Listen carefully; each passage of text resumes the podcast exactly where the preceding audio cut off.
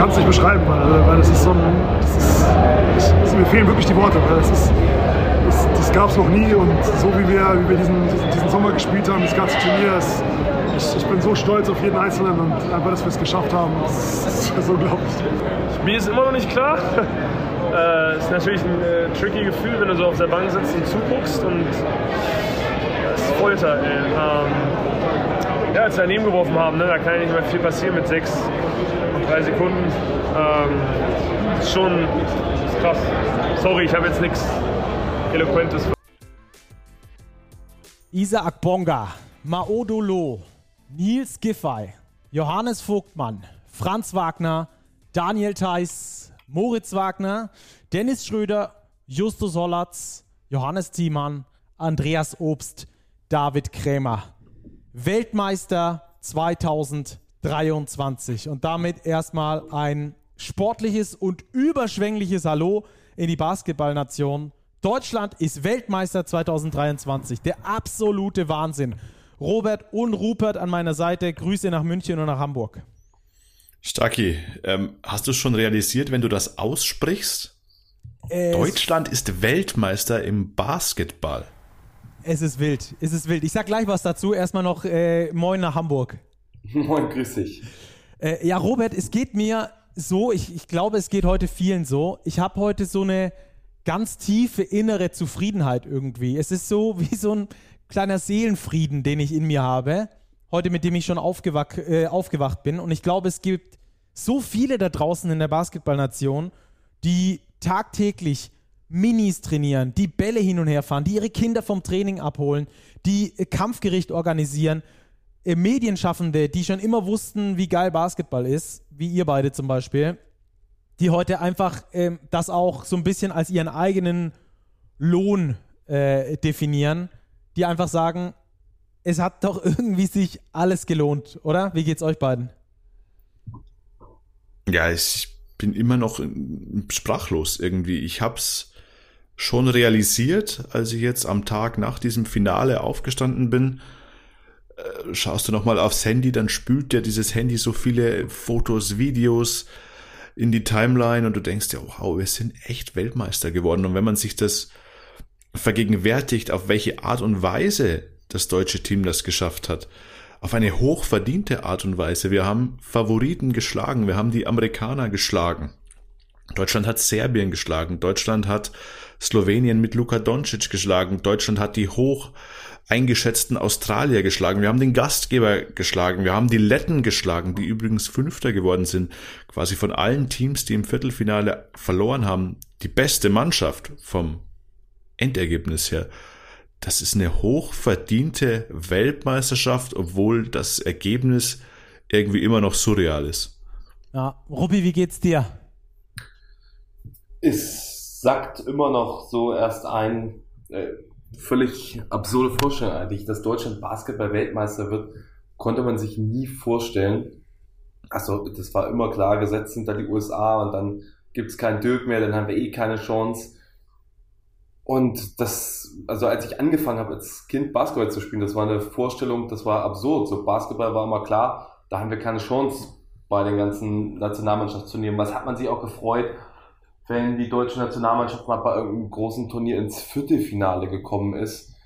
Das war ein Riesenerfolg, aber an sowas ist einfach nicht im Ansatz zu denken gewesen.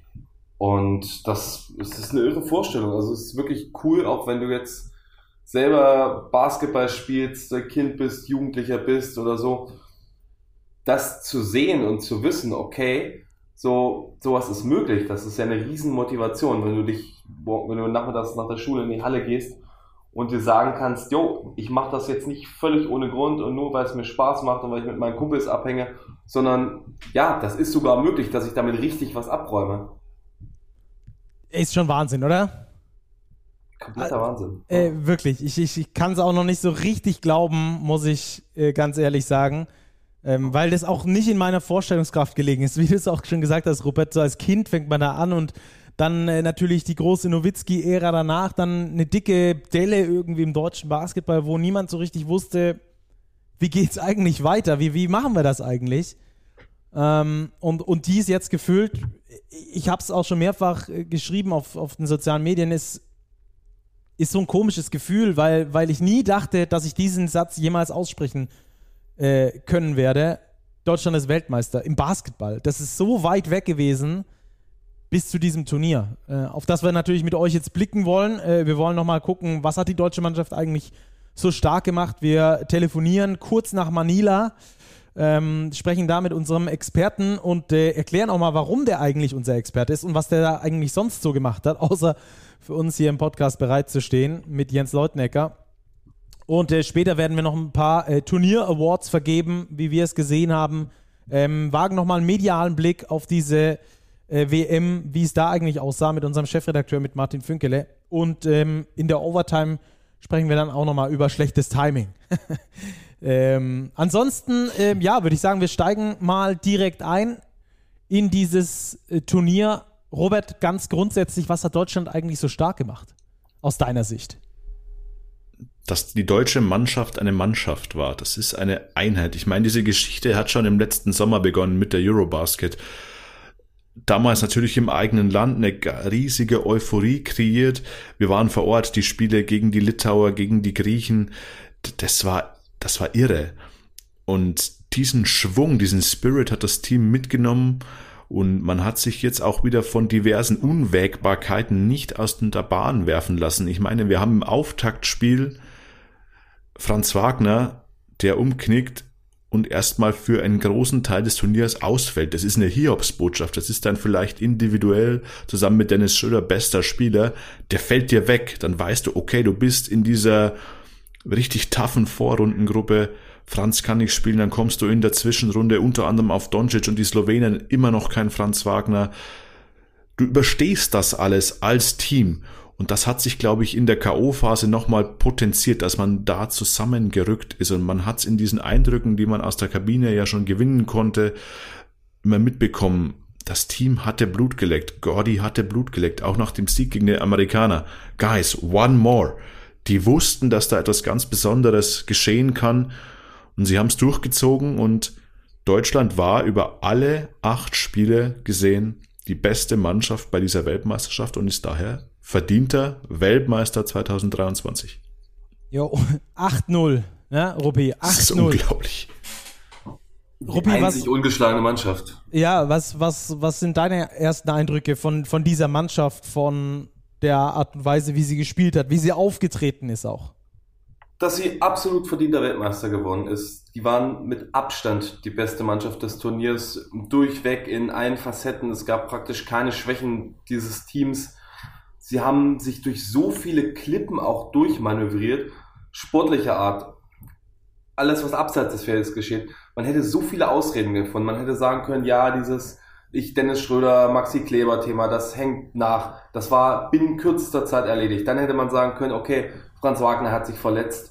Ja, dann war er eben verletzt, man hat die nächsten vier Spiele gewonnen und es war irgendwann auch gar kein Thema mehr, bis er zurückgekommen ist und direkt wieder am Start war. Dann gab es diesen Streit in der Auszeit nicht ansatzweise zerbrochen dran. So, das war Stunden später gelöst. Alle lagen sich wieder in Arm Thema durch. Lettland-Spiel, ähm, ein taffer Gegner. Der Anführer hatte nicht sein bestes Spiel. Ja, dann war es eben so. Man ist trotzdem weitergekommen und Dennis Schröder hat das Spiel seines Lebens gegen die USA abgeliefert. Und das ist auch wieder auch für so eine Riesenhürde gewesen. So die Übermacht schlechthin, der Topfavorit vor der WM, wenngleich wir nicht unbedingt alle die USA auf den Titel getippt hatten trotzdem packt man das so und dann im Finale nochmal zu schaffen, die Spannung hochzuhalten, gegen Trainer Fuchs zu spielen. Auch aus dem Gefühl heraus, ja, wir haben jetzt schon eine Medaille sicher, wir haben eines der Ziele erreicht. Nein, man lässt nicht nach, man lässt sich nicht abschütteln. So die Serben, die selber die ganze Zeit dranbleiben, packt man. Also überragende Leistung und da gibt's, es gab wirklich keine Aufgabe, die dieser Mannschaft gestellt wurde, die sie nicht in der Lage war zu lösen absolut verdienter Weltmeister. Und die Serben übrigens auch aus meiner Sicht der verdiente Vize-Weltmeister. Das waren schon die beiden besten Teams, die im Finale standen und sind auch die drei besten Teams der WM gewesen, die eine Medaille abgesandt haben. Hm. Du hast es äh, ganz interessant gesagt, äh, Deutschland war die beste Mannschaft über das Turnier gesehen. Ähm, sehr interessant ist, wenn man auf die Advanced Stats guckt, dass Deutschland nur in einer einzigen Kategorie wirklich die beste Mannschaft dieses Turniers ist. Es ist natürlich immer eine, ein Zusammenspiel aus, aus allen möglichen Facetten des Basketballs. Aber es, es gibt nur eine Kategorie, wo Deutschland wirklich die beste Mannschaft dieses Turniers war. Äh, wisst ihr wo? Ihr dürft gerne tippen. Zweierquote. ja, es kann natürlich sein. Ich spreche von Advanced Stats. Da ich, die Zweierquote habe ich gerade nicht vor mir, muss ich ehrlich zugeben. Dann sag ich mal, boah. Assistrate?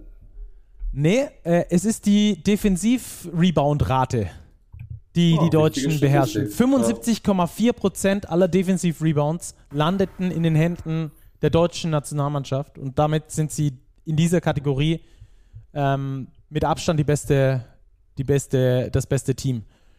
Ähm, haben da übrigens die Serben noch abgelöst im Finale. ja. War übrigens auch ein Schlüssel zum Sieg im Finale. Wenn wir kurz über dieses Spiel sprechen, 83, 77, ähm, in der ersten Halbzeit ja ein offensives Feuerwerk, was überhaupt nicht zu erwarten war. 47 Punkte von beiden Seiten, da sind bei den Serben ganz viele schwierige Würfe gefallen, da sind auch glückliche Würfe gefallen. Deutschland hat es wieder geschafft, die Offense ans Laufen zu bekommen. Aber den Unterschied ausgemacht hat vor allem das dritte Viertel, in dem man defensiv angezogen hat und den Serben keine Offensivrebounds mehr gestattet hat. Und da sind wir beim Thema Rebounding. Man hat das defensive Brett wirklich sauber gehalten in der zweiten Halbzeit und das war der Schlüssel in diesem Endspiel. Und da sind wir dann bei Akteuren, die vielleicht nicht immer in der ersten Reihe stehen. Johannes Vogtmann im Finale, vor allem im Rebounding, aber auch im, im Playmaking überragend. Und das sind, glaube ich, dieses Kollektiv einfach, dass wir in jedem Spiel so andere Geschichten haben. Klar, Dennis und Franz gehen vorne weg, aber wir hatten jetzt Vogtmann, der im Finale für mich der Schlüsselspieler war. Der wirklich Dinge gemacht hat, die den Unterschied gemacht haben. Dann hast du Spiele, wo Maodo Low Breakout Games hatte. Sechs von sieben Dreier wirft. Du hast Andy Obst, der die Amerikaner zerlegt. Du hast JT, der im Viertel- und Halbfinale jeweils perfekt aus dem Feld wirft. Du hast Mo Wagner mit seiner Energie. Wir können diese Liste über alle zwölf Spieler im Kader fortführen und das ist diese Qualität der Mannschaft, die wir vorher schon gesehen haben. Es ist einfach eine Einheit, eine homogene Truppe und jeder kann sich auf jeden verlassen und das hat dieses Turnier bewiesen. Ja. Ähm, wenn wir äh, kurz noch das äh, zur Komplettierung des Ganzen äh, erwähnen. Zweierquote war Deutschland nur Dritter, in Anführungsstrichen, mit 62 Prozent aus dem Zweierbereich. Da war Serbien Erster, Frankreich Übrigens Zweiter. Den Franzosen hat es nicht so richtig viel gebracht. Ja. Muss man aber auch sehen, dass die Franzosen in der Platzierungsrunde gegen Gegner gespielt haben, Exakt. die jetzt bei ja. allem Respekt nicht auf dem Niveau der Gegner der deutschen und auch der serbischen Mannschaft war. Richtig. Also die deutsche Offensive auch extrem effizient. Wir sind eben nicht nur in der Defense extrem stark gewesen, sondern auch vorne, weil Dennis Schröder, Maudolo, Franz Wagner so oft einfach Lösungen gefunden haben. Ja, ähm, und was die Deutschen natürlich auch noch stark gemacht haben, zum äh, einen ihre, ihre Defense, die sie äh, unfassbar stark gespielt haben und auch, dass sie gerade damit dann auch die Quoten der Gegner stark beeinflusst haben. Also selbst sind sie nicht überall äh, auf Nummer 1 gelandet in den Advanced Stats, aber sie haben den Gegner sehr häufig ähm, sehr tief gehalten. Also zum Beispiel wurden nur 78,9 Punkte gegen die deutsche Mannschaft gemacht. Das ist der viertbeste Wert überhaupt in der kompletten WM und äh, die Deutschen haben acht Spiele gemacht. Viele weitere Teams haben viel weniger Spiele gemacht, wo also die Möglichkeit noch bestanden hätte, mehr zu scoren. Es ist immer schwierig in so einem Turnier das Ganze irgendwie über alle drüber zu stülpen, diese Stats, aber sie stehen dann doch schon äh, stellvertretend. Auch Offensiv-Rebounds haben die Gegner ähm, Platz äh, 32 nur gegen Deutschland belegt. Also die Gegner relativ, relativ schlecht im Offensivrebound. Hat natürlich mit der Dominanz der Defensive und beim defensiven Rebound der Deutschen zu tun. Auch äh, schlechte Assist-Werte, äh, schlechte ähm, Field-Goal-Quote, schlechte Offensiv-Rebounds haben wir schon äh, angesprochen. Auch Defensiv-Rebounds, die Gegner immer schwach gegen die deutsche Nationalmannschaft. Bei den Turnovers waren sie in der ähm, besseren Hälfte bei den Deutschen und äh, auch die Turnover Percentage haben die Deutschen da relativ hoch gehalten mit 17, fast 18 Prozent der Angriffe des Gegners, die da in einem Turnover geendet sind. Also alles in allem die deutsche Mannschaft äh, nicht in einer Kategorie ultimativ stark, außer vielleicht jetzt beim Defensivrebound, aber insgesamt äh, mit einer absolut Top-Leistung, was das Allround-Game ähm, anging. Lass uns ein paar Spieler nochmal rauspflücken. Robert, du hast schon ein paar angesprochen. Ähm, Joe Vogtmann, gerade im Finale mit seiner Erfahrung vorangegangen, dieser Dreier aus der Ecke, wo es äh, drohte zu kippen, dieses Spiel, wo es drei, vier Angriffe in Folge der Deutschen gab, die nicht in einem erfolgreichen Korb geendet haben. Die Serben mit Avramovic da stark kamen dieser Dreier aus der Ecke dann von Vogtmann beispielsweise, dieses Stop the Bleeding quasi, in so einer hochdruckvollen Phase der Serben. Ähm, das war ein Punkt und ansonsten natürlich Playmaking. Du hast es angesprochen, zwei Pässe runter auf Wagner, die er einmal ähm, direkt vollendet, zwei, äh, das andere Mal nach äh, Offensiv-Rebound vollendet und so weiter und so fort. Also Joe Vogtmann, glaube ich, vor allem mit seiner Erfahrung, mit seiner Ruhe in diesem Team, ähm, extrem wichtig und guter Gegenpol beispielsweise zum energiereichen äh, Mo Wagner. Wer war für euch der Spieler des Spiels? Den hat ja am Schluss Franz Wagner bekommen. Ja, das ist legitim, dass es Franz bekommen hat. Franz hat wichtige Plays gemacht. Äh, der Spieler des Spiels ähm, im Finale war wahrscheinlich auch Dennis Schröder dass er 28 gemacht hat, hatte ich während des Verfolgens dieses Endspiels nicht auf dem Schirm. Dass er viel gescored hat, ja, dass er auch an der Freiwurflinie immer wieder getroffen hat, aber er hat wieder 28 Punkte aufgelegt. Wir werden später noch über den MVP Award sprechen, den er ja auch bekommen hat. Das war schon nochmal ein dicker Strich unter dieser MVP-Leistung von Dennis Schröder.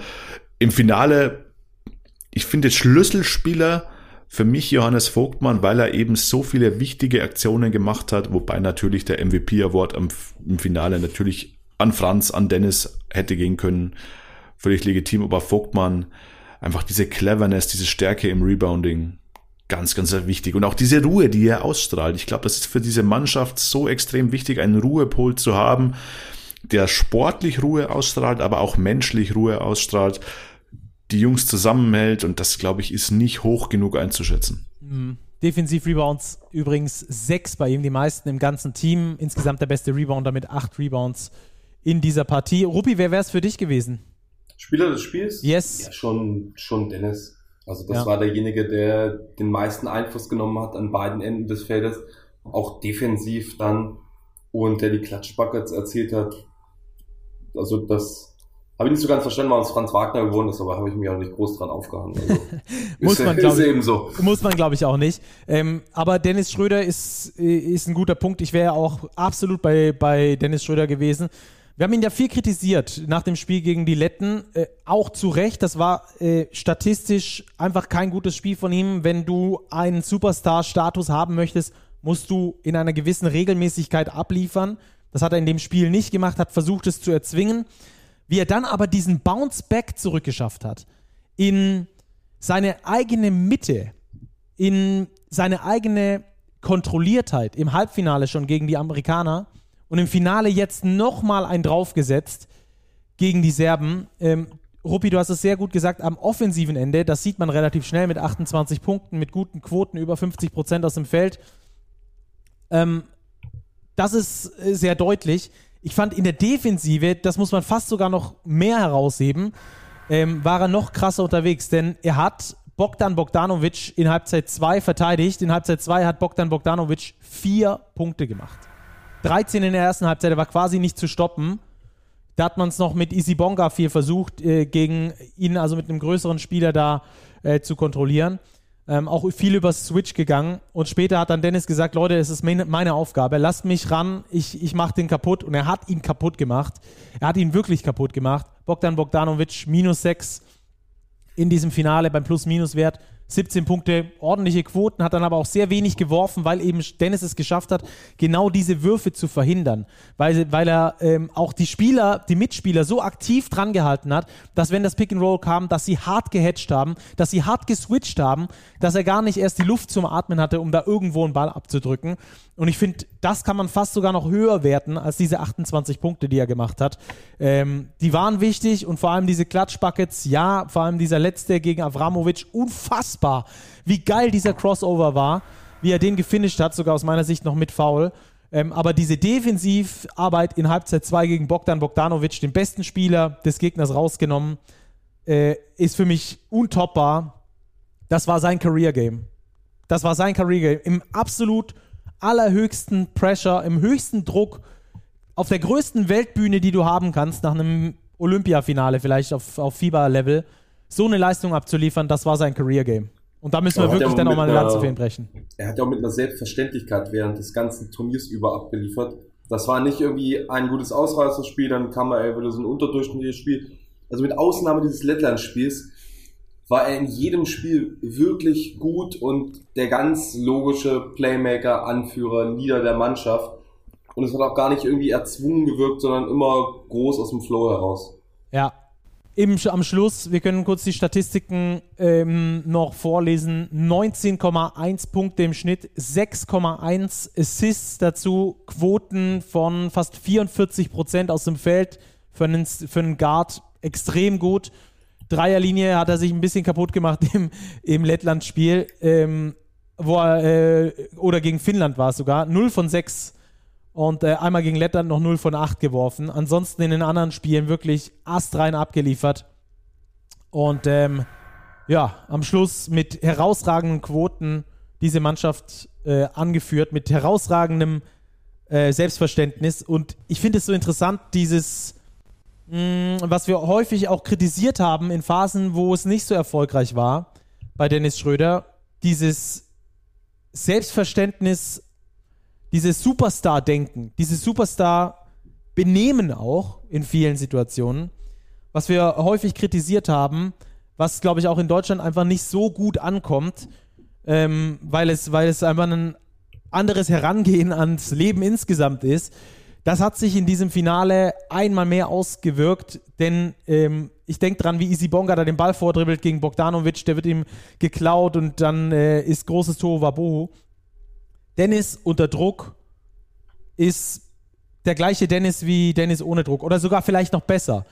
Die ganze Mannschaft war unter diesem Druck teilweise gelähmt, das hat man auch in anderen Spielen gesehen. Und Dennis hat scheinbar diesen Druck nicht gespürt oder ihn sogar positiv für, ihn, für sich nutzen können. Das finde ich, ist dann tatsächlich der letzte Step von einem sehr guten Spieler zu einem absoluten Superstar.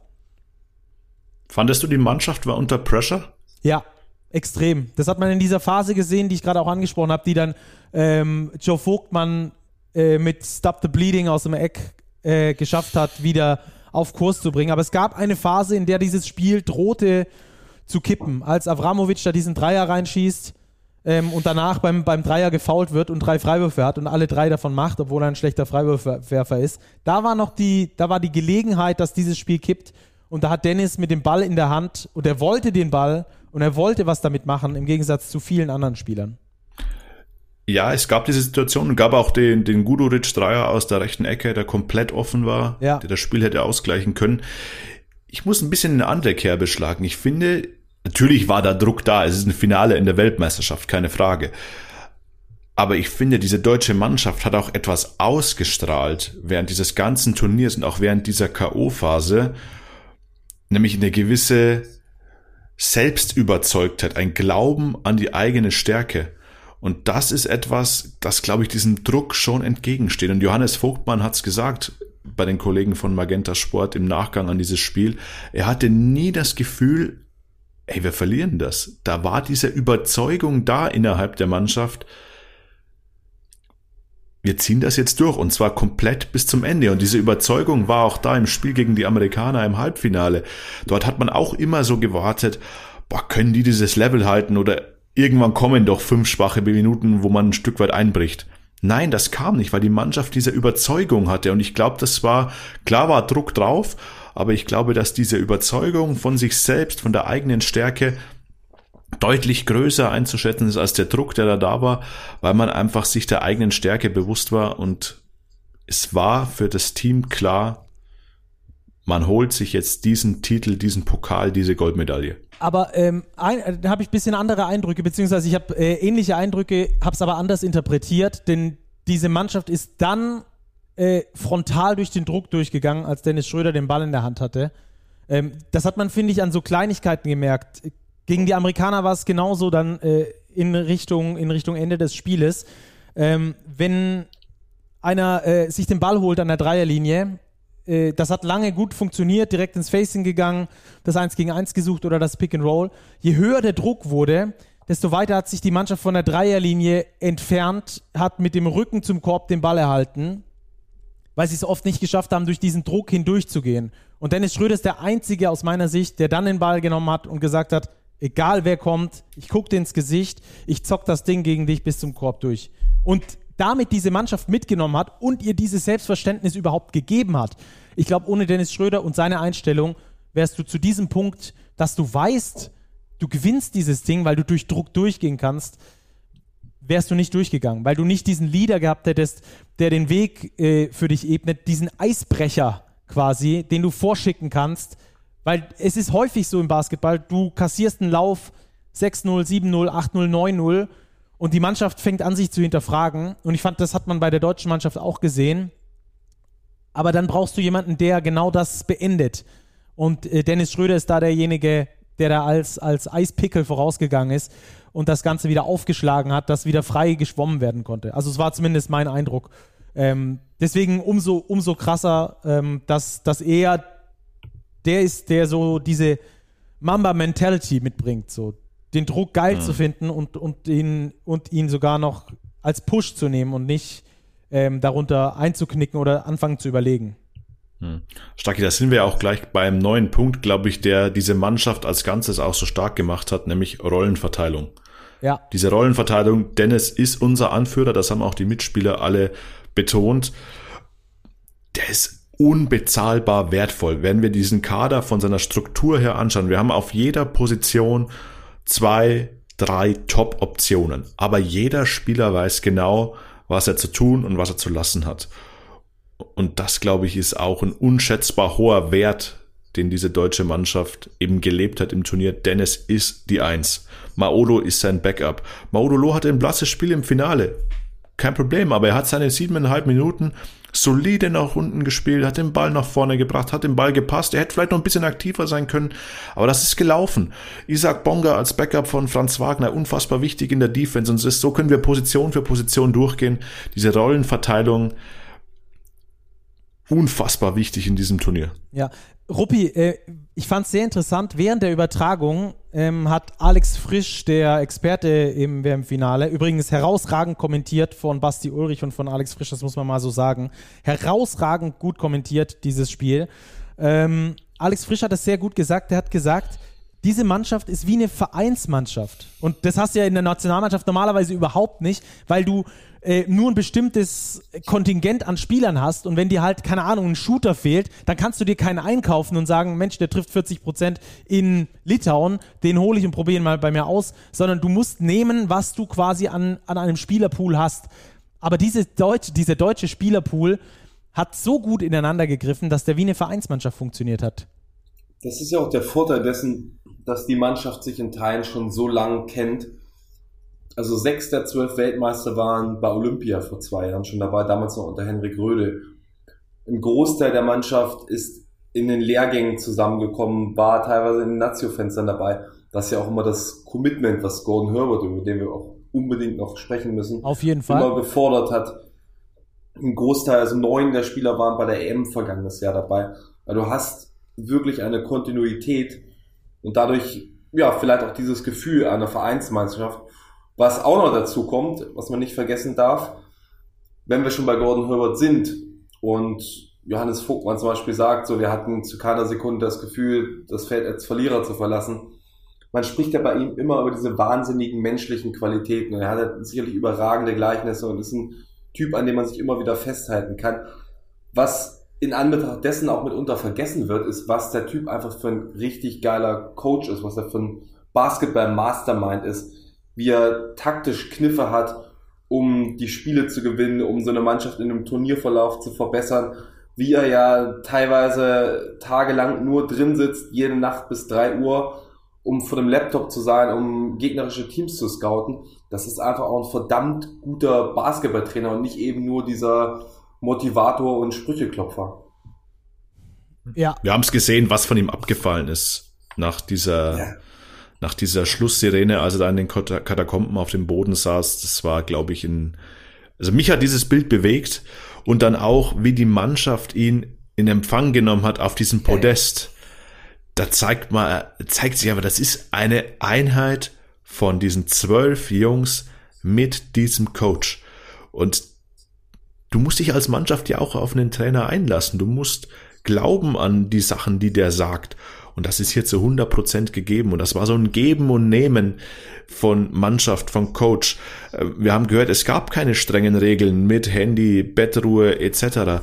Da ist so. Ein, waren im Hotel. Ja, da, da, da hat man das Gefühl, das ist, das ist so eine Art Urvertrauen, die da auf beiden Seiten da ist. Und Gordy Herbert ist der perfekte Bundestrainer für diese Mannschaft.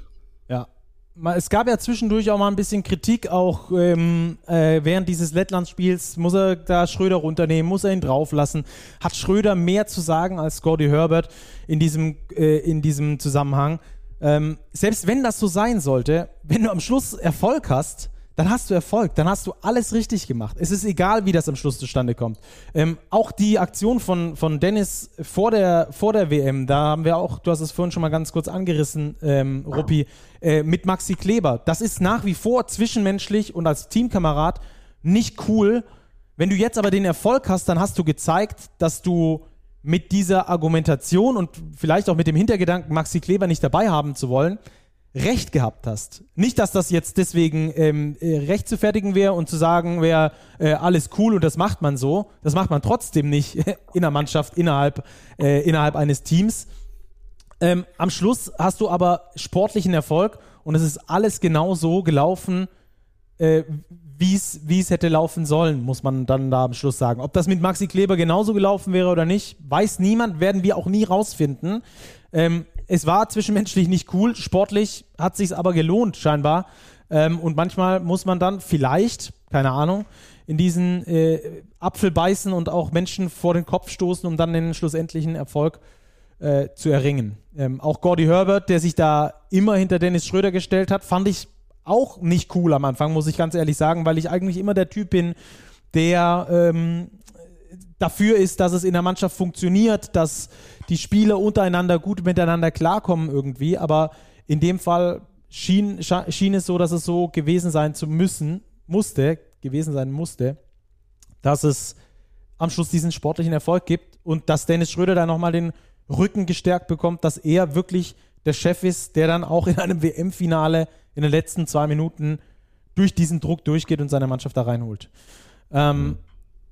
Ja, äh, über das Coaching ähm, über, das Co über den Coaching-Staff ähm, müssen wir natürlich auch noch sprechen. Gordy Herbert, wir haben es schon angesprochen. Vor allem hat es äh, während, der, während der Spiele äh, in der Qualifikation, über die wir auch gleich noch ganz kurz sprechen können, ähm, schon gehabt, dass er Klaus Perwas mit dabei gehabt hat, seinen Assistant Coach aus, aus Frankfurter Zeiten, hat sich auch noch Sebastian Gleim mit an die, äh, an die ähm, Seitenlinie geholt, ebenfalls aus Frankfurter Zeiten.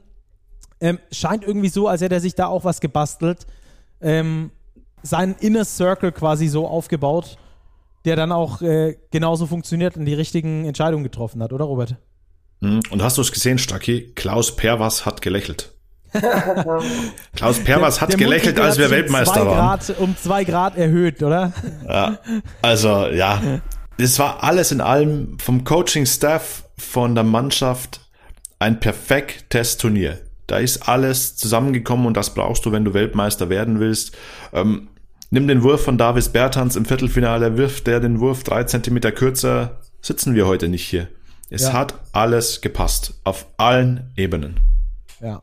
Ähm, lass uns noch ganz kurz äh, über die WM-Quali sprechen, weil ich finde, das gibt sehr, sehr viele Spieler, die an diesem Erfolg mitbeteiligt waren, die man jetzt auf der ganz großen Bühne nicht mitgesehen hat, die übrigens fast alle in der BBL spielen, hat einfach damit zu tun, dass diese Nationalmannschaftsfenster kaum von Euroleague-Spielern bespielt wurden. Maudolo war mal damit mit dabei, ähm, auch Johannes Thiemann war mit dabei. Aber am, am Schluss haben die, die Basis, die, die Grundlage, ich sag mal, den, den Humus, dass diese Pflanze Weltmeisterschaft überhaupt wachsen konnte, äh, andere gelegt. Und ich glaube, über die müssen wir auch noch ganz kurz sprechen, denn die haben Unglaubliches geleistet, ähm, sich da die Knochen hingehalten in Spielen gegen Estland beispielsweise. Äh, und, und auch Spieler, von denen man gar nicht mehr weiß, dass sie dort gespielt haben, möglicherweise. Also ein Dominik Lockhart, ein Bennett Hund, Leon Kratzer, Karim Jallo, Chris Sengfelder, der gecuttet wurde vor der WM, der trotzdem die Daumen gehalten hat, der trotzdem groß mitgefeiert hat jetzt. Ähm, ähm, bei den Bonnern, die übrigens ein geiles Public Viewing gemacht haben, wie ich äh, auf, auf Social Media gesehen habe. Äh, Robin Amaze, Basti Doret, Robin Benzing übrigens hat auch noch gespielt in der WM-Vorbereitung. Also den Jungs allen, denen gehört dieser Weltmeistertitel äh, ganz genauso wie die, die am Schluss dann da auf diesem Podest standen. Max Di Leo, Robin Christen, Michael Kessens, äh, Philipp Herkenhoff, Wobu natürlich, Lukas Wank. Ähm, das sind alles Spieler, die in der WM-Quali mit dabei waren, die Knochen hingehoben haben, dass jetzt also dieses äh, allergrößte der Möglichkeiten, diese allergrößte Möglichkeit jetzt entstanden ist, Weltmeister zu werden. Kenneth Ogbe auch noch einer, Gavin Schilling übrigens, wenn ich mich hier so durchklicke, Kostja Mushidi, der mit dabei war, ähm, wo viel auch ausprobiert wurde und wo dann am Schluss auch äh, viel rausgekommen ist, nämlich die Weltmeisterschaft. Ähm, Coaching-Stuff haben wir gerade schon angesprochen, jetzt wollen wir natürlich nochmal nach Manila schalten, denn ähm, Jens Leutnecker haben wir gerade noch erreicht am Flughafen von Manila. Ihr könnt euch vorstellen, wie das dort ist. Großer Ameisenhaufen. Entsprechend ist auch die äh, Tonqualität eher überschaubar. Also wenn euch, wenn ihr das nicht aushaltet, dann skippt jetzt die letzten elf Minuten. Wir wollen es trotzdem drin halten, weil es einfach ähm, ein sehr ergiebiges Gespräch war über die Tätigkeit, die er dort eigentlich gemacht hat. Wir konnten das nicht die ganze Zeit so ganz offiziell ähm, und bis ins letzte Detail immer verkünden, weil er natürlich auch nicht zu viele Geheimnisse preisgeben wollte, wie dann gegen den nächsten Gegner gespielt wird. Aber wir haben das so gut wie möglich an der Grenze verlaufen lassen, denn eigentlich ist er der Analyst des DBBs. Er arbeitet dort die Zahlen, die dann als Grundlage dafür genutzt werden, einen Gameplan zu erstellen. Wie das alles funktioniert, das hört ihr jetzt. Hier ist Jens Leutnegger vom Flughafen in Manila und äh, dann hören wir uns gleich wieder. Ich grüße aus Manila. Jetzt ist er da. Grüße zurück auf jeden Fall. Wie läuft's bei dir? Alles gut? Gerade kurz vor dem Einchecken, also wir haben ein kleines Zeitfenster, um uns noch über das Spiel gestern zu unterhalten. Ja, wunderbar. Wir wollen äh, weniger über das Spiel gestern sprechen, natürlich auch ein bisschen. Ähm, wir wollen aber natürlich auch über dich als Person sprechen, denn die allermeisten Hörerinnen und Hörer wissen gar nicht, was du eigentlich alles für dieses Team und für uns auch gemacht hast bei Big. Äh, Jens, lass uns ganz kurz über das Spiel sprechen. Äh, du warst vor Ort in der Halle. Beschreib mal deine Gefühle. Ähm, meine Gefühle, ich meine, jetzt ist 16.30 Uhr, wir sind Weltmeister, es ist natürlich überragend ähm, war dann auch natürlich überschwänglich gestern. Ähm, ich muss sagen, ich bin unglaublich stolz auf diese Mannschaft, die es wirklich geschafft hat, ähm, verschiedenste Spiele und verschiedenste Spielweisen über dieses Turnier zu gewinnen. Und ich äh, kenne wenige Leute, die jetzt diesen Weltmeistertitel als nicht absolut verdient einordnen würden. Svetislav Pesic hat mir das auch gesagt. Ähm, es war verdient, der Coaching-Staff, der selber hat auch gesagt, alle, mit denen ich gesprochen habe, die haben ähm, gesagt, die beste Mannschaft bei dieser Weltmeisterschaft ist auch Weltmeister geworden. Also äh, Hut ab vor äh, der Leistung der Mannschaft. Ja, Thema Coaching-Staff, Robert, da äh, müssen wir jetzt mal mit Jens, glaube ich, ein bisschen genauer drauf eingehen. ja, ganz vorne des, im Coaching-Staff ist natürlich Gordy Herbert, dieses fast schon ikonische Bild, als er da in den Katakomben sitzt, auf dem Boden, dann den, die, den Kopf in, die, in den Händen vergräbt. Ich glaube, was da alles abgefallen ist, das ist nicht nachzuvollziehen. Aber Jens, du warst ja auch Teil dieses Coaching-Stuffs. Du bist nicht nur unser Bigs-Experte, sondern du bist generell auch nah dran am Coaching-Stuff oder Teil davon. Kannst du vielleicht beschreiben, was waren deine Aufgaben in diesen Wochen jetzt vor der WM und vor allem jetzt während der WM in Japan und auf den Philippinen? Das ist die ganz klassische Aufgabe äh, der Analytics, die man in der NBA kennt. Ähm, ich arbeite ja im Hauptberuf für SC Bayern Basketball und mache dort genau diese, äh, diese Analytics und muss man sagen, dass wir natürlich mit der deutschen Nationalmannschaft da auch auf sehr viel zurückreichen konnten, muss man auch nochmal Dank aussprechen an die Bayern, die das erlaubt haben ähm, und unterstützt haben, aktiv unterstützt haben, dass wir das äh, umsetzen können. Und äh, mein nebenher mache ich natürlich gerne etwas für die Weg, weil wir auch versuchen müssen, das Produkt Basketball äh, weiter zu entwickeln, auch medial weiter zu entwickeln. Meine Rolle bei der Nationalmannschaft ist also alles, was mit Zahlen zu tun hat, den Assistant Coaches, aber auch dem Head Coach beratend zur Seite zu äh, stehen, ähm, auch mal bestimmte Strategien äh, vorzuschlagen, was man machen könnte. Ähm, ich nehme mal ein Beispiel. Bei den Letten, die Letten hatten die meisten Catch-and-Shoot-Würfe und die wenigsten äh, Jump-Shots off Dribble. Also die wenigsten Sprungwürfe aus dem Dribbling. Und da muss man dann versuchen, diese, diese äh, Verteidigung dementsprechend anzupassen. Ähm, das wäre jetzt ein Beispiel. Also du gibst dann quasi den Tipp, ähm, Jungs, äh, immer nah drauf, dass sie anfangen zu dribbeln, dass sie quasi nicht diesen Catch-and-Shoot haben, sondern dass sie dribbeln und wenn dann aus dem Dribbling werfen, oder? Ja, der äh, hat zum Beispiel einige Punkte gemacht und das ist auch so eine Sache, da lebt man einfach mit dem individuellen Shotmaking. In diesem Spiel der letzten war das außerordentlich gut. Das war insgesamt während dem Turnier außerordentlich gut. Aber man muss einfach äh, unterscheiden, möchte man einen Spieler, der normalerweise 32 Prozent aus dem Dribbling wirft, möchte man den zum äh, Wurf oder zum 1 gegen 1 Aktion bringen oder möchte man einen Bertans auf Catch in Catch and Shoot schießen lassen und dann ist die Lösung eigentlich relativ klar. Das muss ein 1 gegen 1 werden und da vertraut man dann Daniel Theiss und Co. Mo Wagner, dass sie die Kollegen gestoppt bekommen, ähm, auch wenn sie und das ist auch ein großes Merkmal der Mannschaft, manchmal dann blöd aussehen, individuell, weil einfach gar keine Hilfe kommt. Also die Aussage war, wir helfen gar nicht. Also gar keinen Schritt, keinen halben Schritt. Okay. Ähm, äh, nimm uns noch mal ein bisschen äh, tiefer mit in deine Arbeit. Du hast gesagt, äh, du bist äh, Analyst, du äh, kreierst quasi äh, einen, die Grundlage für den Gameplan. Durch deine, durch deine Analyse findest du raus, welcher Spieler was macht. Die Zahlen liegen ja nicht auf der Straße. Die kann man ja nicht irgendwo im Internet abrufen, sondern das sind von dir selbst erhobene Zahlen, gescoutete Zahlen. Das ist genau deine, dein Ding quasi. Das nächtelang zu scouten und dann den Coaches vorzuschlagen, oder? Also es geht immer in der Zusammenarbeit mit dem mit dem Trainerstab. Zum Beispiel ein, äh, wenn jetzt ein Trainer jetzt in den letzten äh, Spielen ging es natürlich immer Spiel, ein Tag Pause, Spiel.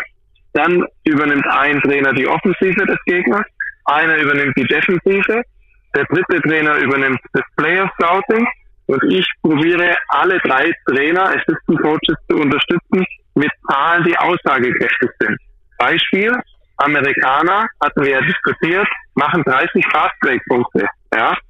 Äh, wie können wir diese Fastbreak-Punkte verhindern? Ja? Oder wie können wir, oder einfach die Zahl den Spielern zu verdeutlichen zu sagen, das ist deren Stärke und das müssen wir probieren zu verhindern.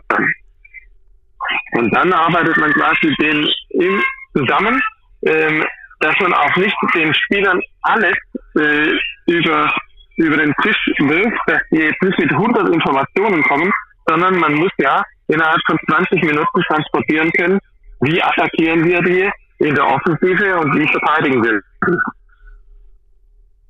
Mhm. Jens, was mich in dem Zusammenhang mal interessieren würde, inwiefern folgen dir die Coaches denn? Also vertrauen die dir komplett deinen Zahlen oder ist es auch mal so, dass sie eine Tendenz, die du erkannt hast anhand der Statistiken, dann verwerfen und trotzdem eine andere Entscheidung treffen? Die Sache ist ganz einfach. Wir haben äh, roundabout vier Stunden Coaches-Meeting am Tag, wo wir uns also nicht zusammenhängen, sondern äh, wo wir über diese verschiedenen Sachen diskutieren. Und in diesen vier Stunden ist meine Stimme genauso eine Stimme wie die von Klaus, von Brad oder von Sebastian. Und ähm, dann diskutiert man einfach. Man eruiert, man schaut, was macht Sinn. Nur weil jetzt eine Statistik passt, muss nicht direkt die Strategie dazu passen. Ja? Beispiel, wenn man gegen Jovic, äh, Jovic switcht, dann ist es eigentlich ein gutes Mittel. Aber du hast den Milutinov da unten drin und das ist einfach einer, der kann den anderen Spieler in Anführungszeichen begraben. Weil es einfach so ein Koffer ist. Ja?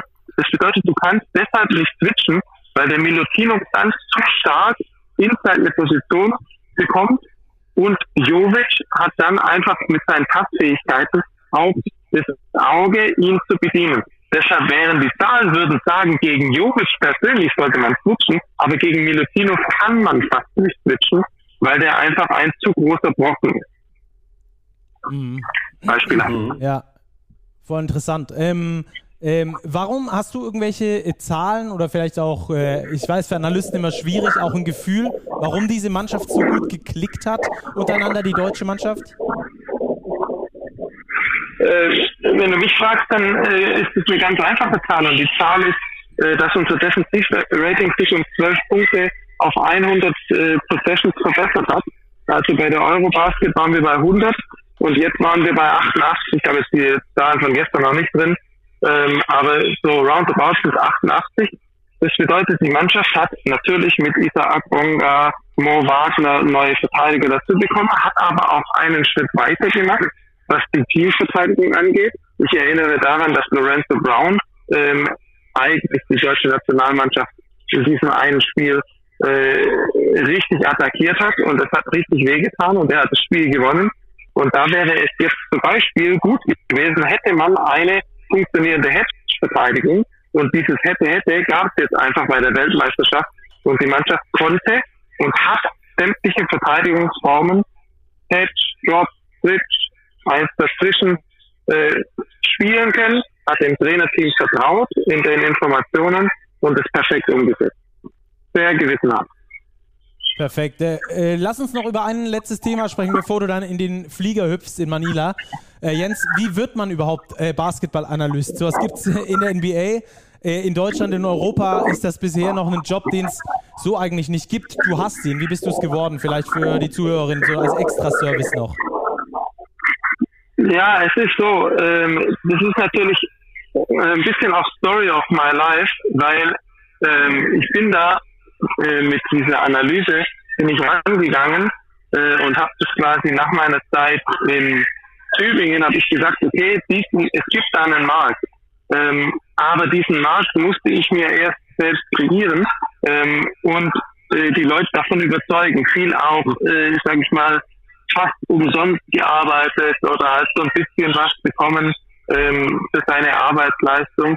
Ähm, und das ist zum Beispiel auch ein Punkt, der mir jetzt persönlich am Herzen liegt, dass ich auch in irgendeiner Form eine Ausbildung aufbauen möchte, um den Leuten die Möglichkeit, äh, jungen Trainern die Möglichkeit zu geben, auch analytisch arbeiten zu können. Ähm, und das ist jetzt zum Beispiel, wie, wie wird man das? Äh, die Antwort ist, bisher gibt es keinen Weg. Und ich würde gerne einen, einen Weg schaffen. Wie und äh, wie ich das mache, werde ich noch irgendwann ich muss mir jetzt mal Gedanken machen, wie man das am besten äh, machen kann. Jetzt müssen wir erst mal schauen, dass wir auch in die Saison bei den Bayern reinkommen. Wie gesagt, da bin ich sehr dankbar, dass die äh, nicht nur die drei Spieler natürlich abstellen, sondern auch äh, den Analysten. Ähm, und äh, also das, da wird auf jeden Fall was kommen. Da möchte ich auf jeden Fall was aufbauen, weil ich auch jungen Trainern diese Möglichkeit, diese weitere Möglichkeit äh, geben möchte, äh, ein Geld zu verdienen oder Lebensunterhalt damit zu verdienen, wenn man nicht gerade als Trainer arbeitet. Wunderbar. Darüber werden wir dann hier auf jeden Fall im Podcast auch berichten und natürlich auch mit dir sprechen, wenn du dann was erarbeitet hast. Äh, das wird uns nicht entgehen, da sind wir ganz sicher. Danke dir, Jens, äh, für deine Ausführungen, äh, für deine Zeit, die du dir für uns meist nachts genommen hast in Manila und einen guten Heimflug wünsche ich dir. So, das also Jens Leutnecker. Sorry nochmal für die Soundqualität. Wir haben das versucht, so gut wie möglich irgendwie hinzubiegen, aber es ist natürlich ähm, nicht ganz easy. Er ist kurz vorm Rückflug, ähm, lang gefeiert äh, soll auch genauso sein, denn Weltmeister wird man, glaube ich, nicht ganz so oft in seinem Leben auch nicht als Analyst. Ähm, wir halten euch da natürlich bei allem weiteren dann auf dem Laufenden, was dann da seine Ideen angeht, weil ich glaube, es gibt sehr, sehr viele bei uns äh, Zuhörerinnen und Zuhörer, die auch davon träumen, vielleicht irgendwann mal eine Karriere als Coach hinzulegen oder vielleicht auch als Analyst. Und äh, die dürften da sehr interessiert sein an der Arbeit von Jens. Da werden wir also weiter dranbleiben. So, Jungs, ähm, dann lass uns jetzt kommen zu einer Kategorie, die wir natürlich auch besprechen wollen, die Turnier-Awards, die wir vergeben möchten ähm, beim, die, bei der diesjährigen Weltmeisterschaft. Und ähm, ich würde sagen, wir starten mal mit dem Most Surprising Player. Da hätte ich gerne mal eure Takes. Ruppi, du darfst mal durchstarten. Wen hast du? Arturs Jagas von Lettland. Kurz und knackig, ja. Ich glaube, da gibt's keine Diskussion. Der, der Typ, Rising Star, kam irgendwie aus dem Nichts, ging ohne Vertrag in diese Weltmeisterschaft und spielt dann so auf, legt dann noch ein All-Time High auf, was Assists angeht, verteilt 17 Assists gegen die Litauer. Ganz klar ähm, für mich auch die positive Überraschung des Turniers. Ja.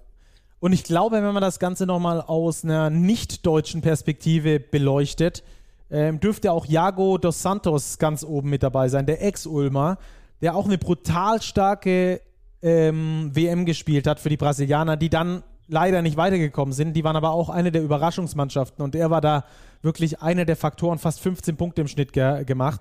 Wir hier in Deutschland, die die BBL verfolgt haben, wissen natürlich um seine Qualitäten. Ich glaube aber, dass auf der Welt, außer in Brasilien und in Deutschland und ab der kommenden Saison dann auch in Serbien bei Roter Stern, noch niemand von diesem kleinen äh, Giftswerk gehört hat, der so zocken kann.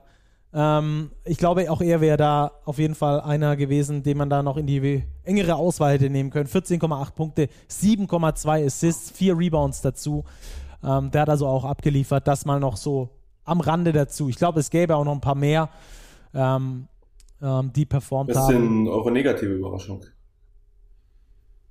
Oh, gute Frage. Ich will mir keinen einzelnen Spieler rauspicken, aber auf Teamebene ganz klar die Franzosen. Das denke ich auch, ja. Ja. Ja, da kann man auch schon auch einzelne Spieler äh, rauspicken, aber äh, die Brandon Franzosen. Ingram vielleicht bei den Amerikanern. Bitte? Brandon Ingram bei den Amerikanern kann man da vielleicht noch rausnehmen als Spieler, wenn du einen haben möchtest. Ja, ähm, ja, als Team für mich die Slowenen auch unter Wert rausgegangen. Äh, die Australier, ja, die Australier ebenso. Das war ein bisschen dem Modus geschuldet, ne, mit der Zwischenrunde. Die Slowenen Gut, ob sie dann am Ende Fünfter, Siebter oder Achter werden, das ist, glaube ich, dann etwas belanglos. Aber ja, ich, ich, es ist schwierig. Also bei den Slowenen, die hatten einen taffen Viertelfinalgegner, die haben bis dahin nur gegen die Deutschen verloren. Das ist, ist es okay, glaube ich. Es ist noch um Soll. Ja. Und was machen wir mit den Australiern? Ja, Modus ist schwierig gewesen. Dasselbe hätte den Deutschen passieren können oder den Slowenen, dass man durch zwei Niederlagen gegen die Top-Teams rausfliegen kann in der Zwischenrunde. Ja. ja. War natürlich sowas wie die vorletzte Chance, vielleicht sogar die letzte Chance für Paddy Mills und Joe Ingles, die beide schon gut Mitte 30 sind. Also die müssten schon richtig ranklotzen. Wobei nächstes ja, Jahr. Glück haben sie eine Medaille gewonnen gehabt in Tokio. Äh, genau, und nächstes Jahr dann noch bei den Olympischen Spielen werden sie sicher auch nochmal mit dabei sein. Ob es nochmal für eine WM reicht, ist die, ist die andere Frage. Ähm, habt ihr, m, lass uns zur nächsten Kategorie gehen, Most Surprising Team, wenn wir schon beim Player waren? Der Weltmeister. Das stimmt, ja, okay. nee, da gehe ich nicht mit. Nee? Nein, weil ich die ganze Zeit gesagt habe, die Deutschen gewinnen eine Medaille und gehören auch absolut zu den Medaillenkandidaten und sollten auch mit dem Anspruch rangehen. Most surprising Team, die Serben hätte ich nicht im Finale erwartet, wenngleich ich sie durch den Spielplan, so wie er gestaltet war, durchaus im Halbfinale gesehen hätte, mindestens im Viertelfinale. Ich glaube, most surprising sind auch die Letten. Also als Fünfter, das hätte keiner getippt. Ja, vielleicht. Aber äh, das stimmt. Also ja. die, waren, die, die waren eigentlich in der, in der Vorrundengruppe, waren die schon sicher draußen in der Gruppe mit Frankreich, mit Kanada. Geschweige denn, dass sie dann auch noch über die Zwischenrunde hinauskommen. Ja, Gut, Lettland, Deutschland, äh, Lettland, Deutschland bin ich absolut bei euch. Ähm, die Geschichte vom Südsudan, die brauchen wir, glaube ich, nicht nochmal erzählen. Das ist die ähm, schönste Geschichte sicherlich, oder eine der, die schönste, eine der schönsten Geschichten. Ja, dass sie sich für Olympia qualifiziert haben. Ja. Ähm, die haben übrigens das allererste Mal bei einer WM-Quali überhaupt teilgenommen. Ist ja noch ein recht junges Land. Ähm, bei einer WM-Quali teilgenommen, haben sich dann da gegen den Afrikameister durchgesetzt ähm, und jetzt dieses Olympiaticket sich geschnappt. Äh, die Japaner auch ähm, jetzt nicht die optimale WM gespielt, trotzdem das Olympiaticket geholt. Ich glaube, das ist auch noch eine schöne Geschichte, aber jetzt nicht most surprising. Okay, äh, hätten wir das also auch abgehakt. Team Deutschland und Team Latvia, die beiden äh, schönen Überraschungen dieses Turnieres. Ähm, habt ihr denn einen Defensive Player of the Tournament? Es wurde Dylan Brooks als offizieller. Ähm, ich habe da einen anderen auf der, auf der Rechnung, muss ich euch ehrlich sagen. Haut mal raus mit euren Takes. Ich würde die deutsche Brille schon auch ein Stück weit aufsetzen und würde da mal den Namen Isaac Bonga in die Runde werfen. Denn der hatte schon in vielen wichtigen Situationen immer mal so eine Pfote am Ball. Ruppi? Ich glaube, mit Bonga kann man mitgehen, vor allem durch diese Klatsch-Blocks in den entscheidenden Spielen. Denke aber auch, dass Dylan Brooks ein gerechtfertigter Kandidat ist. Ähm, Alexa Avramovic ist sicherlich auch jemand, den man da zu nennen hat. Ja. Ich wäre auch mit Easy Bonga übrigens gegangen, vielleicht auch wegen der deutschen Brille, aber der Typ ist einfach so flexibel einsetzbar. Man hat sein defensives Verständnis vor allem, was ich häufig finde, was unterschätzt wird bei diesem Defensive Player of the Year, weil es halt nicht so gut messbar ist. Aber in vielen Situationen gesehen, gerade dass er da stark auf der Herbstzeit stand, dass er diesen Brunson-Block da von hinten, an den ich mich erinnere, in der Kla äh, auch so ein Klatschblock, ähm, wo er auch sich sehr gut reingefühlt hat in diese Situation. Ähm, der wäre für mich einer, weil er auch äh, sehr flexibel ist in seiner Verteidigung. Avramovic gehe ich auch mit.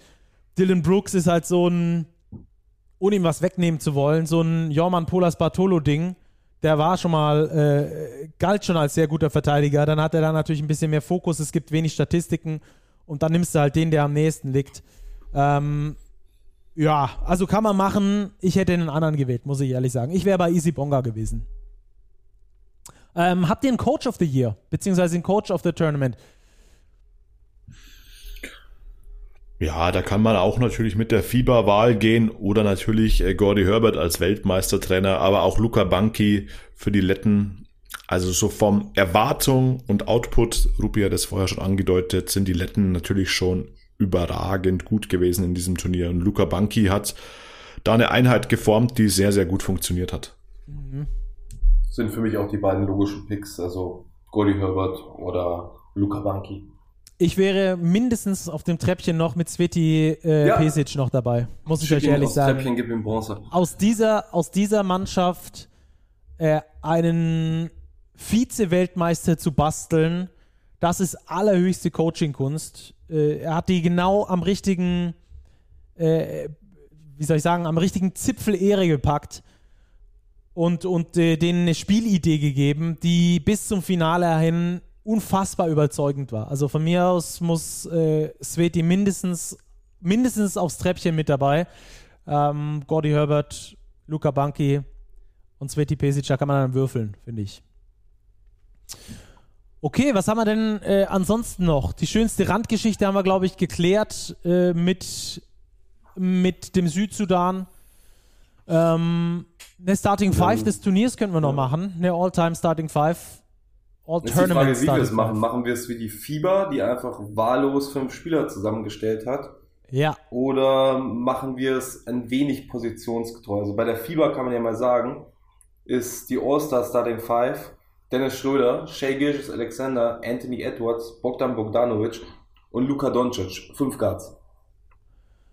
Ja, äh, beim guardlastigen Basketball so gespielt würde. ich glaube, die Mannschaft hat trotzdem irgendwie ein paar Probleme. Aber Stimmt. es waren sicherlich die fünf besten Spieler. Ja.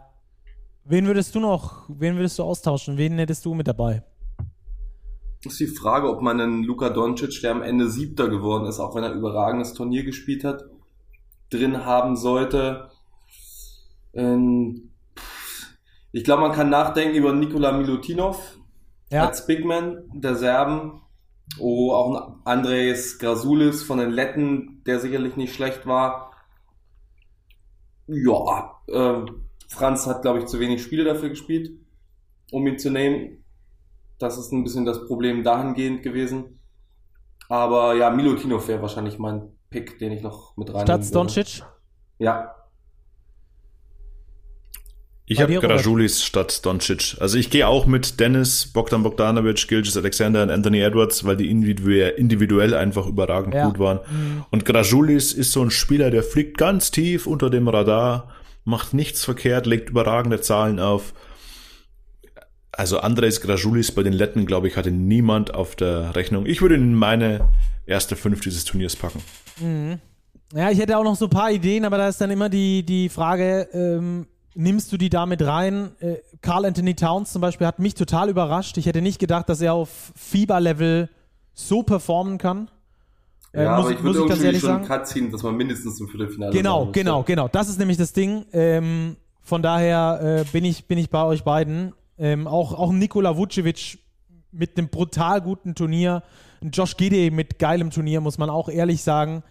Ähm, am Schluss ist es aber auch natürlich der, der mannschaftliche Erfolg, der ihn da hochkatapultiert. Und ich bin dann doch, ja, Franz Wagner mit nur vier Spielen ist natürlich, ist natürlich eine kleine, eine kleine Geschichte. Aber wie er sein Team getragen hat, auch in diesem WM-Finale als 22-Jähriger, ich finde, trotz dieser vier Spiele und ähm, es war ja jetzt nicht, dass er irgendjemanden kaputtgeschlagen hat und deswegen nur vier Spiele gespielt hat, sondern weil er umgeknickt ist. Ich würde Franz Wagner da fast noch mit reinnehmen, statt Luka Doncic.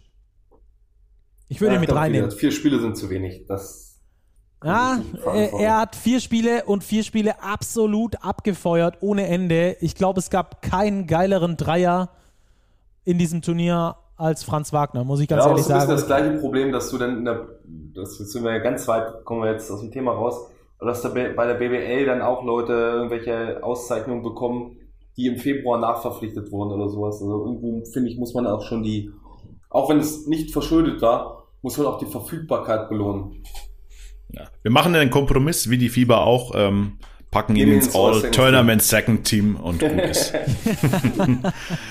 Bevor wir das Thema Awards abschließen, Leute, ich würde noch gern einen Spieler herausheben, nämlich von den Italienern, der eine herausragende Karriere beendet Oh, ja. hat, nämlich Luigi Datome hat sein letztes Spiel absolviert als Profi-Basketballer und das ist schon auch ein ganz besonderer Moment gewesen, als ihn dann Posecco rausgeholt hat.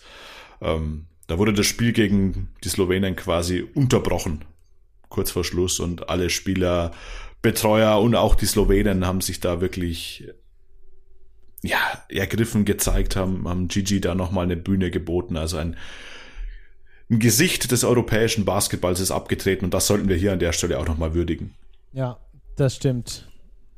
Äh, ich, glaube, ich glaube, dieses Video, äh, wo Jelko Obradovic ihn anschreit, äh, äh, ich glaube, das, ist, eine Legende. das ist genau, das hat ihn, das hat ihn letztendlich dann zur Legende gemacht. Ich meine, äh, basketballerisch äh, absoluter Topmann und dann natürlich aber auch noch ähm, so, ein, so ein Video, ich weiß nicht, ob ihr das kennt, ähm, da schreit ihn Jelko Obradovic an irgendwie, äh, Gigi, you think you're a good basketball player?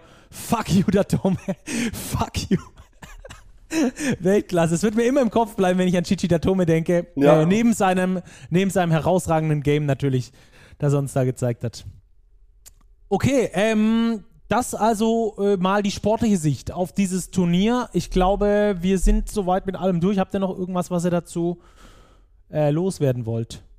Eine Sache würde ich noch gern loswerden, Stacki, Ja. weil das haben wir beim Finale ein bisschen außen vor gelassen und das sind die Serben. Ja. Ich würde gerne eine Lanze für die Serben brechen, die mich wirklich beeindruckt haben in der Art und Weise, wie sie diese Niederlage im Finale hingenommen haben.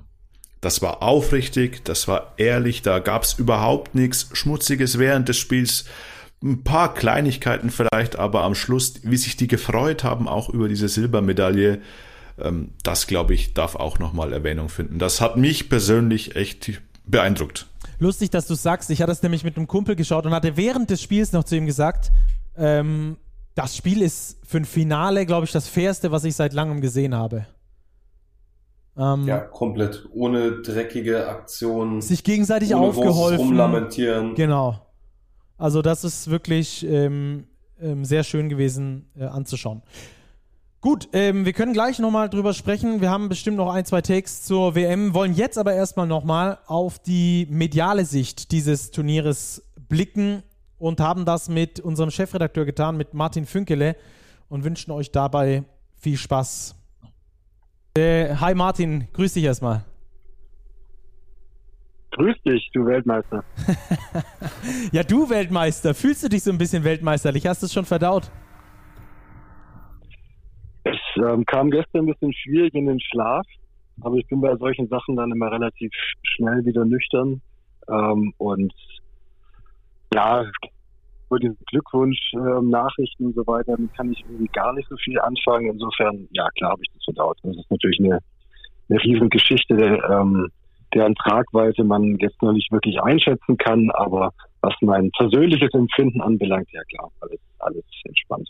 Sehr gut. Ja, ich kann mit diesen äh, Glückwünschen auch immer nicht so viel anfangen. Ich habe äh, theoretisch ja nichts dazu beigetragen, ähm, haben ja aber auch ein paar Leute geschrieben, äh, so Glückwunsch. Äh, aber ich glaube, das ist irgendwie, äh, ich habe es zumindest für mich so abgespeichert, ähm, für diese Arbeit, die du und, äh, und wir und so viele andere in diese Sportart gesteckt haben, ähm, wo halt der Medienfokus noch nicht so groß drauf war und genau dafür gekämpft haben, dass der Medienfokus mal ein bisschen größer war.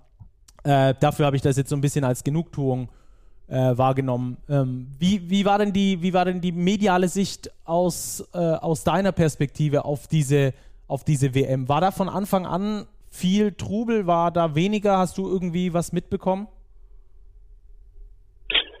Ich meine, das, ähm, die Frage, die können wir uns ja alle selber irgendwie so ein bisschen beantworten. Natürlich war die, die Schwierigkeit, ähm, diese, diese räumliche und dadurch sich ergebende Zeit, jede Instanz, die, die Zeitverschiebung, ähm, große Treiber ist natürlich live, Live-Sport, Live-Erleben.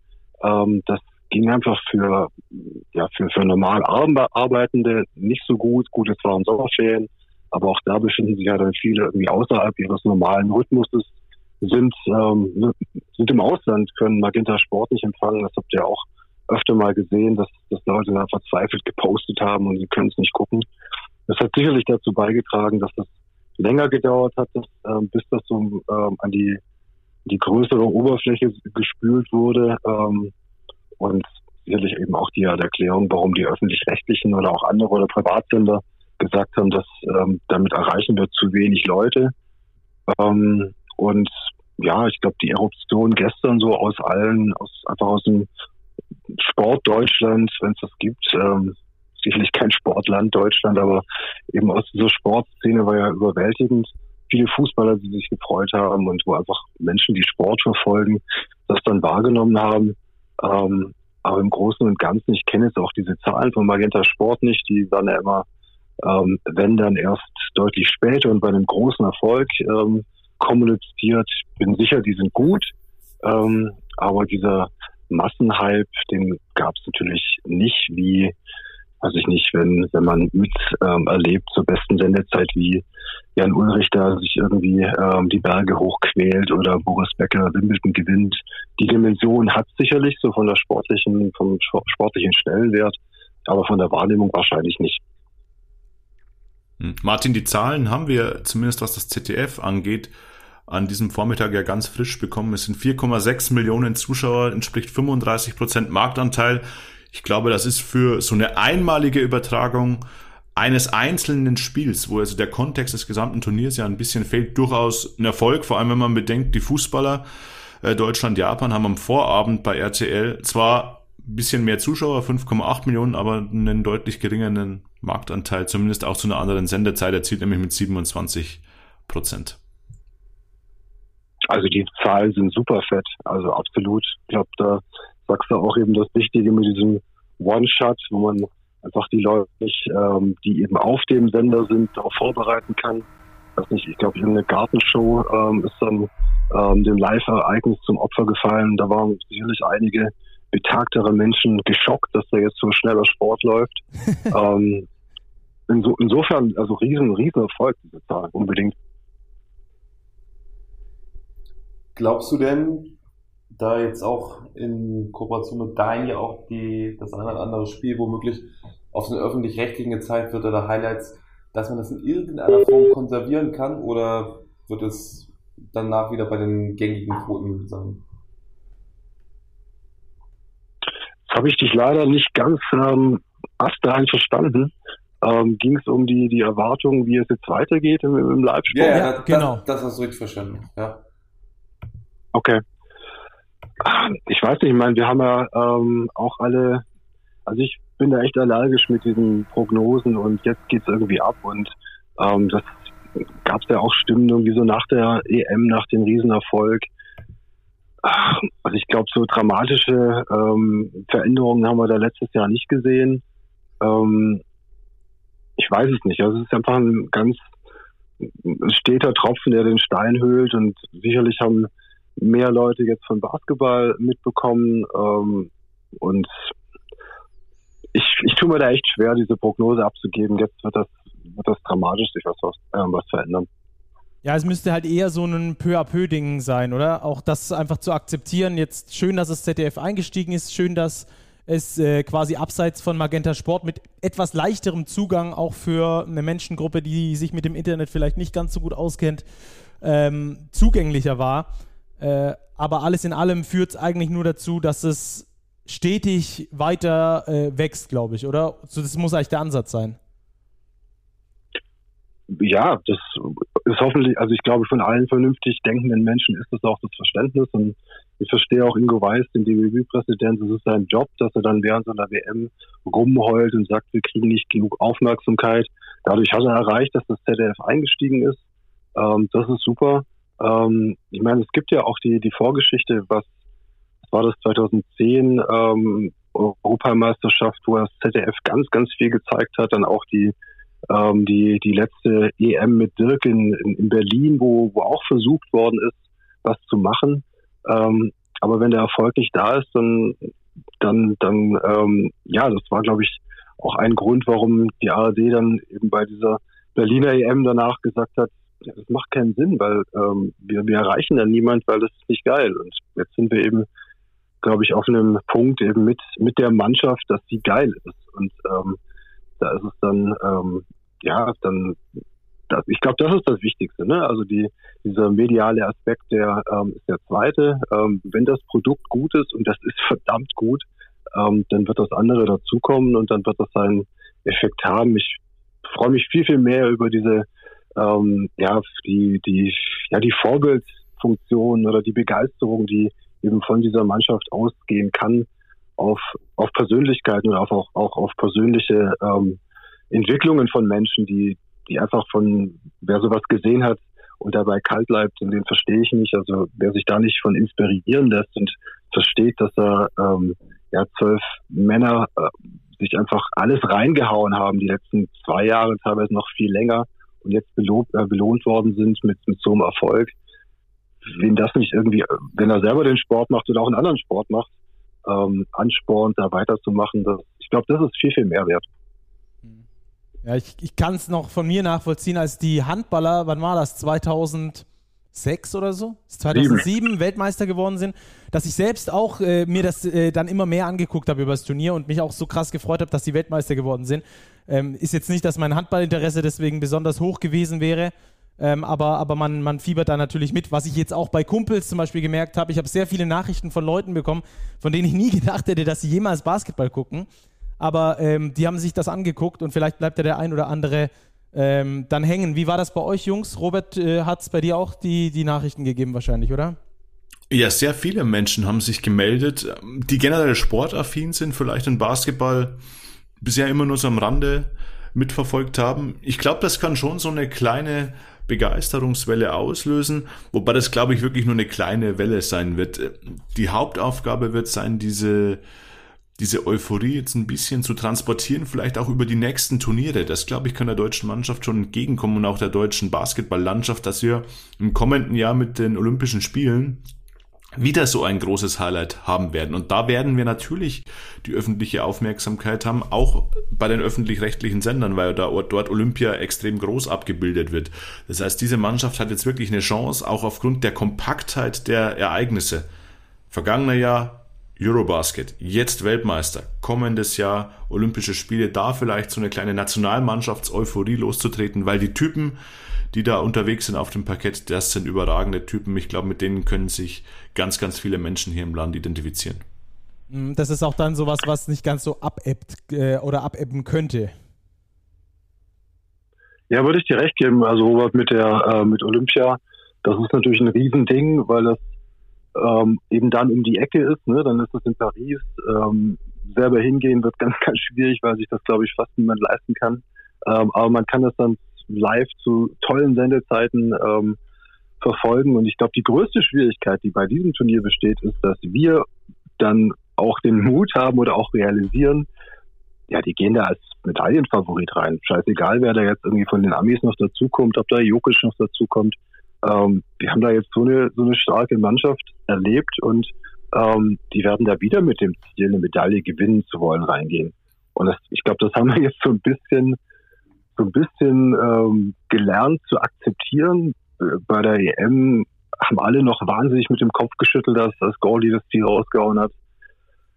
Jetzt war es schon ein bisschen einfacher zu verstehen und jetzt ist das das Selbstverständnis dieser Truppe. Und wenn du so eine Truppe bei, auf so einer Riesenbühne wie Olympia hast, dann ähm, dann ist das geil. Ja, und hilft, hilft auf jeden Fall allen, auch weiterhin äh, stetig diesen Stein auszuhöhlen. Vom großen Hype ähm, wird wahrscheinlich nicht viel übrig bleiben, aber dieses peu à peu, ich glaube, da, damit tun wir uns im Basketball sehr gut, auch die Produkte immer zu verbessern. Ähm, also das, das Basketballspielen an sich, das macht die Mannschaft schon, das hat man gesehen, die haben sich unfassbar gesteigert über die letzten Jahre. Und wenn wir das jetzt schaffen mit den Produkten, wie wir es präsentieren, dabei gibt es natürlich auch unseren Podcast, unser Heft äh, zu beleuchten, zu sagen, wo können wir noch ein Stückchen besser werden, was wir ja äh, Folge für Folge versuchen zu machen, aber natürlich auch bei den übertragenen Sendern, ähm, um dann da schlussendlich äh, noch bessere Standards zu schaffen, um noch mehr Zuschauer catchen zu können. Martin. Äh, also ich weiß nicht, ich weiß, ich weiß, ich weiß nicht, was Magenta Sport so für mir besser machen kann. Also was die da abgerissen haben, ähm, habe ich auch bei anderen Sportarten in der Art und Weise, also mit auch mit der mit der echten Begeisterung. Ich meine, die haben natürlich dieses wahnsinnige Pfund, dass sie so nah dran waren, wie das wahrscheinlich bei ganz, ganz wenigen Sportarten möglich ist. Im Handball geht das auch noch so, so ein bisschen, aber das war schon großartig. Genau, das wäre jetzt nämlich noch meine Frage gewesen. Wie, wie war deine äh, Sicht der, der Berichterstattung, und zwar der täglichen Berichterstattung, nicht der vom ZDF, darüber haben wir jetzt lange gesprochen, ähm, aber eigentlich so von den Kollegen von, von Magenta. Äh, ich habe, muss ich dir sagen, so viel geguckt, wie es ging, versucht von morgens bis abends alles zu gucken ähm, und ich war entertained. Äh, ich glaube, das ist das Allerwichtigste. Wenn du selbst als jemand, der viel, sowieso schon viel Basketball guckt, dann immer aufs Neue nochmal entertained wirst. Ja, ging mir auch so. Ich meine, ich musste nebenher noch das ähm, BBL-Forscherheft machen. Ich habe jetzt so von den, von den kleineren Geschichten, den kleineren Teams nicht so viel gesehen, wie ich vielleicht hätte sehen wollen. Aber trotzdem natürlich wahnsinnig viel mitbekommen. Und also ich fand es einfach schön, auch die, ähm, ja, Benny und, und Per. Und also es war eine, immer eine, eine Mischung aus, aus Leichtigkeit, aber auch trotzdem Leidenschaftlichkeit und oder Leidenschaft und und nie irgendwie albern und nie sich irgendwie zu wichtig nehmen. Und ähm, ja, ich fand's super. Ja, ich glaube, da stimmen auch äh, alle Zuhörerinnen und Zuhörer mit, äh, mit zu, dass das. Äh, und wenn man, wenn man dann noch die Ergänzung hat von, von Big Post Game und der Analyse von Coach Jens, die glaube ich später noch kommt, ähm, dann hat man, glaube ich, ganz schön viel mitbekommen. das stimmt, das stimmt. Da, wir, äh, da, hat man dann tatsächlich sehr viel mitbekommen. Wir haben auch versucht, da noch sehr tief in die Zahlen nochmal reinzugehen, ähm, um euch da einfach nochmal dieses Warum zu erklären. Wie, wie kommt das da zustande? Also nicht nur, dass es zustande kommt und das Ganze nachzuerzählen, sondern auch zu versuchen, diesen Erklärungsansatz dann ähm, zu liefern und das natürlich äh, in Kombination noch mit dem Heft in der Vorschau wo man dann äh, sehr gute Ansätze bekommen hat. Ich glaube, das ist ein rundes Paket gewesen, das wir da für diese WM geschnürt haben. Aber wir machen uns natürlich auch weiterhin Gedanken, wenn ihr irgendwelche Ideen habt zum Thema Olympia, dann kommt da sehr gerne auf uns zu. Wir versuchen das dann natürlich immer umzusetzen, wenn das Sinn macht. Martin, danke äh, für deine Expertise. War sehr interessant, dann noch den medialen äh, Blick zu bekommen. Sehr, sehr gerne. Wir hören uns die äh, nächsten Tage und Wochen. So machen wir es. Super. rein. Ciao. Bis dann, du auch. Ciao. So, das also der Take von Martin fand ich auch äh, sehr interessante Sichtweisen da. Ähm, er hat immer noch mal ein bisschen andere Sichtweisen, weil er da natürlich seit Jahrzehnten drin steckt ähm, und entsprechend äh, immer sehr, sehr interessante Insights liefert. Ähm, genau, das, das also dazu. Und äh, dann können wir schon so langsam in Richtung Overtime abbiegen, oder? Wollen wir das machen? Ja, das machen wir aber nicht zu lange, weil ich möchte das Thema eigentlich gar nicht aufmachen. Deutschland ist Basketball-Weltmeister. Das stimmt, da muss man eigentlich nicht über andere Sachen sprechen. Ruppi, aber das war dir ein Anliegen und ich finde das absolut gerechtfertigt, dass man dann da auch mal was dazu sagt. Let's go, dein Take. Mein Take, ne? Es ging ja durchaus rum durch irgendwelche Twitter-Blasen und sonst was dass der DFB mit der Meldung, dass sie Hansi Flick gefeuert haben, nicht doch hätten etwas länger warten können. Also sie kamen, glaube ich, zehn Minuten raus, bevor das WM-Finale zu Ende war, was viele als großen Affront aufgefasst haben, äh, als Unverschämtheit, absolute Dreistigkeit, jetzt den Basketballern auch noch die Aufmerksamkeit zu stehen. Ich hatte es auch in einem Kommentar am Hamburger Abend ein bisschen aufgegriffen und ihnen so ja, ein Mix aus Dreistigkeit, Dummheit und Dekadenz vorgeworfen. Jetzt mit einem Tag Abstand betrachtet, ist es äh, wahrscheinlich in erster Linie ein bisschen Dummheit, aber auch Notwendigkeit gewesen. Das, dass der Bundestrainer entlassen wird, wurde ja vorher schon so ein bisschen geleakt und dann ist die Frage, musst du jetzt reagieren oder wartest du noch zwei Stunden, bis es eh alle berichten und es bricht das komplette Chaos über dich herein? Nichtsdestotrotz äh, natürlich sehr bitter, passt zu dem Bild, das der Verband gerade abgibt und schon sehr ärgerlich auf jeden Fall, dass das mitten in diese Meldung reinplatzt, weil es ist teilweise das passiert, was zu befürchten war, dass nämlich unsere Basketball-Weltmeister sich so ein bisschen die Aufmerksamkeit teilen müssen. Normalerweise hätte sie wahrscheinlich heute in allen Tageszeitungen, allen Medien 90 Prozent wäre die Hauptmeldung Basketball-Weltmeister gewesen. Jetzt ist es so ein bisschen, ja, ich hatte es fast 50-50 befürchtet, aber ich habe schon den Eindruck, dass Basketball ein bisschen mehr zieht jetzt, dass die Gewinner dann doch den Verlierern vorgezogen werden. Aber es ist trotzdem ärgerlich einfach, dass man sich das jetzt teilen muss. Ich will dem DFB da jetzt kein Kalkül vorwerfen, aber wollte es doch mal zum Ausdruck bringen, dass es schon ja, einfach ein, ein sehr unglückliches Timing war und ärgerlich ist, aber uns nichts wegnehmen sollte und wir jetzt auch nicht anfangen sollen, bitte Quervergleiche zu ziehen. So kann der DFB vom DBB lernen, weil das ist aus sportlicher Sicht einfach nicht möglich, diesen Quervergleich sinnvoll zu ziehen. Und es würde vor allem ablenken davon, dass wir hier was gewonnen haben, dass wir den deutschen Basketball feiern und dass es jetzt nicht darum geht, wie kriegen wir den Fußball wieder gerade, sondern jetzt den Moment genießen und der Moment gebührt komplett dieser Mannschaft und allen, die dahinter stehen. Ja. So ist es. Super. Qualität setzt sich durch. Ich glaube, wir müssen mit dem Sport überzeugen und das hat die deutsche Basketballnationalmannschaft getan. Vielleicht noch eine kurze Ergänzung zu dem, was wir vorher mit Martin auch besprochen hatten. Mittlerweile hat Magenta, was sie sehr selten tun, ja auch ein paar Zahlen veröffentlicht. Nicht zum Finale, aber nur mal zur Orientierung. Das Halbfinale, welches ja nur und exklusiv auf Magenta Sport zu sehen war, haben in der Spitze 2,8 Millionen Menschen bei Magenta Sport gesehen. Und das finde ich ist schon eine richtig Geil. gute Zahl. Für die ja. Uhrzeit Freitagnachmittag in einem Online-Streaming-Dienstleister, den einige Leute gar nicht kennen. Also wo man gezielt nachschauen muss, das ist top. Ja, das ist wirklich top. Das ist eine sehr gute Nachricht zum Abschluss. Und wir haben jetzt auch nochmal äh, eine gute Nachricht äh, für euch alle. Wir wollen einfach mit was Positivem abschließen, denn Deutschland ist Weltmeister und das sollten wir uns alle äh, mitnehmen. In Baden-Württemberg und Bayern sind jetzt die letzten Bundesländer wieder in die Schule eingestiegen. Am Montag die Ferien enden und das heißt also, die Hallen sind spätestens jetzt wieder offen für das Training der Kids. Schickt eure Kinder hin, schickt die Kindeskinder hin, schickt Enkel, Freunde, egal wen ihr habt, schickt sie zum Basketball. Es geht los, wir brauchen neue Generation. Lasst euch anstecken von diesem Basketballfieber. Schnappt euch einen Ball, werft auf die Körbe der Freiplätze in dieser Nation und habt einfach Spaß am Basketball. Wir sind Weltmeister und das versuchen wir jetzt auch äh, weiter zu transportieren. Äh, in die Welt hinaus und natürlich vor allem hier in Deutschland. Ähm, das ist ein ganz großes Ding und ähm, das wird uns noch ganz, ganz, ganz lange ähm, mit einem wunderbaren Gefühl im Bauch, wenn wir an Basketball denken, ähm, zurücklassen.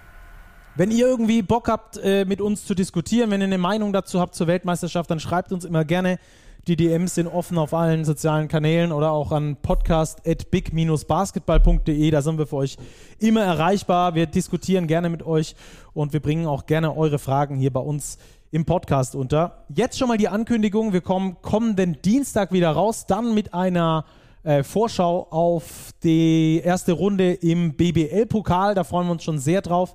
Werden euch da reichlich mit Insights füttern. Und ähm, ansonsten sind wir natürlich dann auch mit dem Big Power Ranking zur BBL wieder für euch mit am Start, werden das Ganze durchdiskutieren. WM ist damit abgeschlossen. Erfolgreicher geht's nicht. Und jetzt geht's wieder rein in die Saison. Ich freue mich sehr drauf. Auch eh, ich glaube, euch beiden geht's genauso, oder? Ich bin heiß auf die Saison. Wunderbar. Jetzt kann's losgehen. Das ist ein gutes Schlusswort. Macht's gut. Vielen Dank äh, euch zwei auch für die Begleitung schon in der Vorbereitung dieses Teams. Es war der absolute Wahnsinn. Rupi, du hast sie ein paar Mal vor Ort gesehen in Hamburg und Berlin.